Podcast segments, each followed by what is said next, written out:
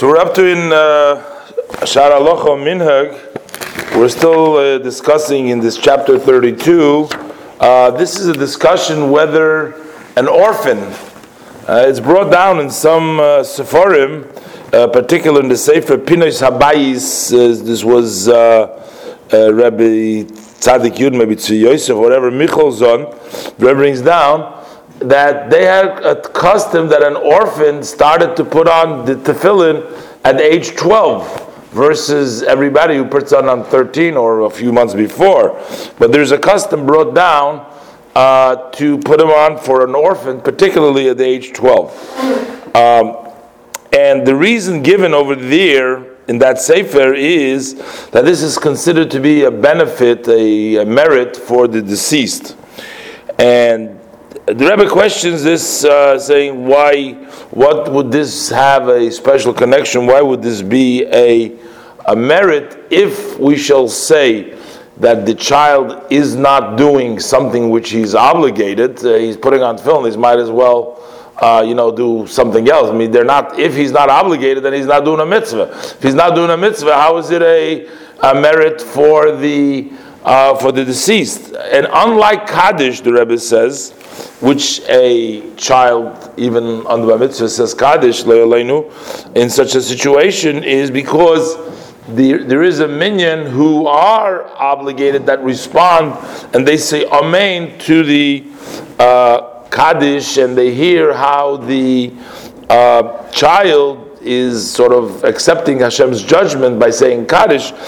And we can answer the, the question, but that's a, a, a, an issue.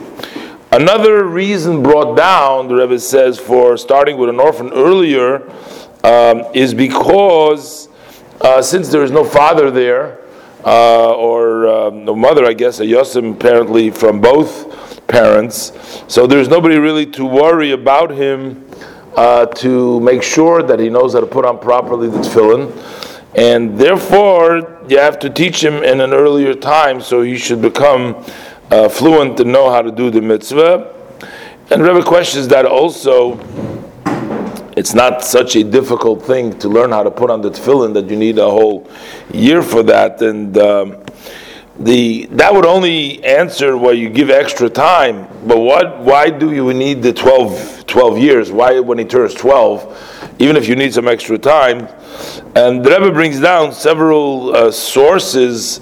Uh, one in the Gemara, which the Gemara states uh, in Gitnun Beizar and Apotropos, uh, one who is uh, taking care a caretaker of the orphans can buy tefillin for them, and the Rebbe proves we have to say that it's talking about before their bar mitzvah, because once they're bar mitzvah, they're no longer have the status of a yasam in which they're taken care of. So, but again, that doesn't tell us 12 years. Um, but there is the other, the prevalent, and these other sefarim write that it's not proper to do so, to put on earlier, because you have to be careful with the sanctity of the tefillin.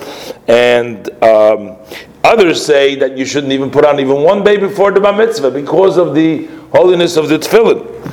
But at least we have the minhag that has been uh, spread out to put on two or three months before 13 years. Uh, but unless there is very clear uh, reasons to make it earlier than that, um, so then the Rebbe says we should not add, even for orphans, not to put uh, more time than it uh, takes for the regular, uh, like any other boy.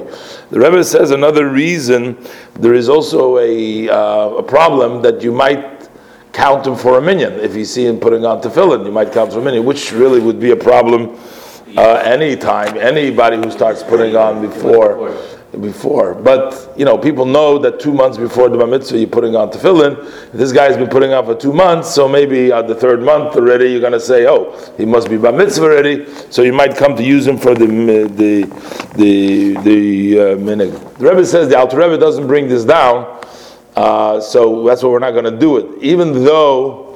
Uh, the fact that the Alter Rebbe doesn't write something doesn't mean that he doesn't he disagrees with it because um, the Alter Rebbe generally refrained from bringing in any new halachas that are not like directly from the sources.